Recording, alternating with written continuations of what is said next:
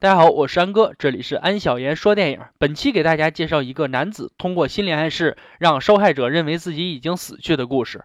影片开始就介绍了女主安娜是一名小学老师，但她最近对很多事儿都显得心不在焉，整天心事重重，却又不知道哪里不对劲儿。这天放学后，安娜去参加学校钢琴老师的葬礼，当地的葬礼都是由殡仪师迪肯主持办理的。在葬礼上，安娜看到死者的嘴角突然动了一下，还给她吓了一跳。再仔细看时，发现只是幻觉。安娜走后，迪肯站在楼上，悄悄地注视着她。晚上，男朋友保罗约安娜一起吃饭，还准备了求婚戒指。在吃饭中，男友说他被调到总部上班，本想带安娜一起去。但还没有等男友把话说完，安娜误以为是保罗想和她分手，生气的冲出餐厅，开车走了，根本不给保罗解释的机会。安娜伤心的开车行驶在公路上，影视剧中一贯套路，她拿起手机准备打电话时，却发生了车祸。所以安哥也提醒大家，开车时一定要精神集中。等到再次醒来，安娜发现自己已经躺在殡仪馆了。殡仪师迪肯告诉她，他已经死了，但安娜觉得自己并没有死。迪肯又拿出医院出示的死亡证明给她看。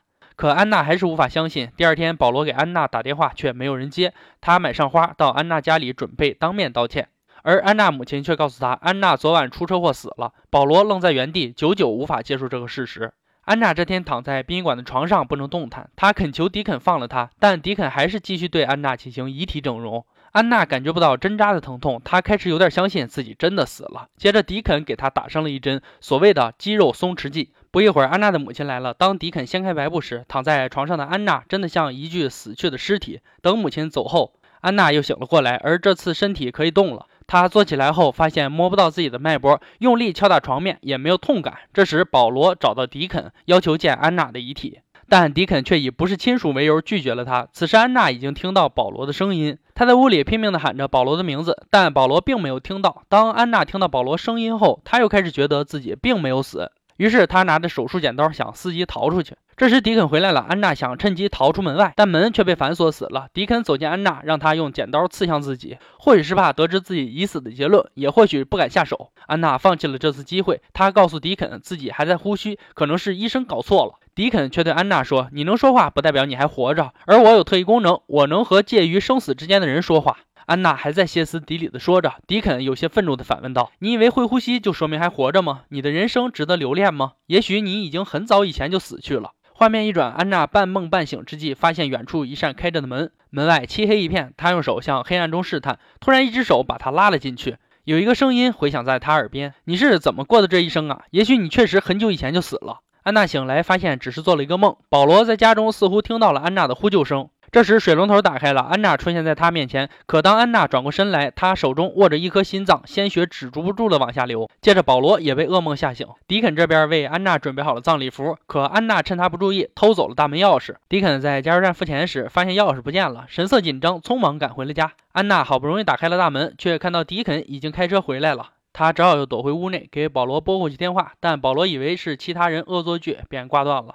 迪肯告诉安娜，别人是听不到他说话的，然后把安娜带到一面镜子前。安娜看到镜子里的自己，如死尸一样的面孔和肤色，终于开始接受了现实。但她没有看到的是，她对镜子呼出的热气被迪肯偷偷的擦掉了。从此，安娜放弃了挣扎，开始接受了自己已经死亡的事实。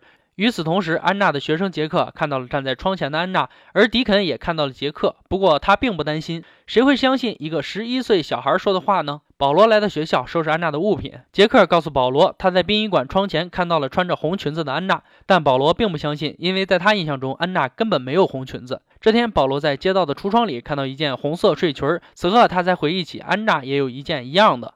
看来杰克没有说谎，安娜也许真的活着。他开车来到殡仪馆找安娜，但迪肯却拦着他不让看安娜的尸体。安娜听到屋外有人呼喊，却没有应答，因为他彻底把自己当成了死人。第二天就是安娜葬礼了，迪肯开始给安娜化妆，穿上葬礼服。面对葬礼的来临，安娜却发现自己的人生有太多的遗憾，本想拥有不同的人生，却没有为之努力。明明很爱保罗，因为怕受伤，所以对他若即若离。迪肯看到安娜心中还有爱，便打开门放她出去。安娜退缩了。也许对他来说，活着比死亡更可怕。在迪肯眼里，那些生活中没有活力、没有希望的人们，就像毫无目的游荡的死尸。他必须把这些尸体埋掉。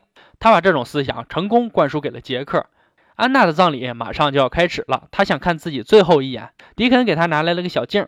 安娜看见镜中自己叹了一口气，然后突然发现镜子上还有自己呼出的热气。此时安娜才明白迪肯骗了她，但为时已晚。迪肯强行给她注射了药剂，安娜瞬间全身僵硬，无法动弹。葬礼顺利进行，保罗给安娜戴上了那枚订婚戒指。活着的安娜就像被迪肯变成死尸一样给安葬了。安娜的照片被迪肯贴在了照片墙上，看到墙上密密麻麻的照片，也告诉我们被迪肯当成死尸埋葬掉的人不止安娜一人。安娜在被下葬的时候从棺材中醒来，但她任凭怎么喊叫都没有人能听到。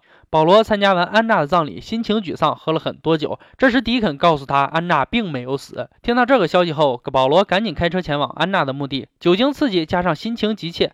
保罗也在路上遇到了车祸。当保罗醒来时，已经躺在了殡仪馆内。迪肯和杰克出现在他面前。原来这一切都是迪肯预谋好的。在警察到达现场之前，给他注射了假死药。他用对待安娜的方法来对待保罗，而杰克将变成下一个迪肯。这部电影就到此结束了。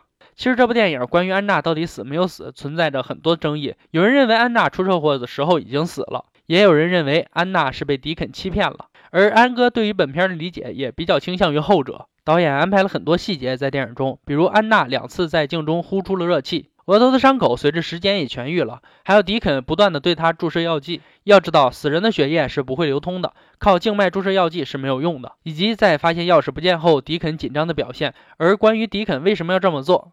从他和安娜的对话中可以看出，像安娜这样每天重复单调的生活，既不敢接受爱，也不敢去爱，这样的活着与死了有什么分别呢？没有了追求，感受不到幸福，在他认为，如同行尸走肉，倒不如死了的好。人人都怕死，而有些人更怕活着，这就是生不如死啊。迪肯让安娜明白了自己之前的生活是多么缺少生机，影片中也给安娜重新开始的机会，可这时她却犹豫了。她觉得还是接受死亡的好。最终，当安娜明白自己没有死，想要活着的时候，对不起，已经太晚了。好了，本期就到这里了。我是安哥，这里是安小言说电影，也可以微信搜索公众号“安小言说电影”，里面有我所有的解说视频和目录。今天就说到这儿，拜拜。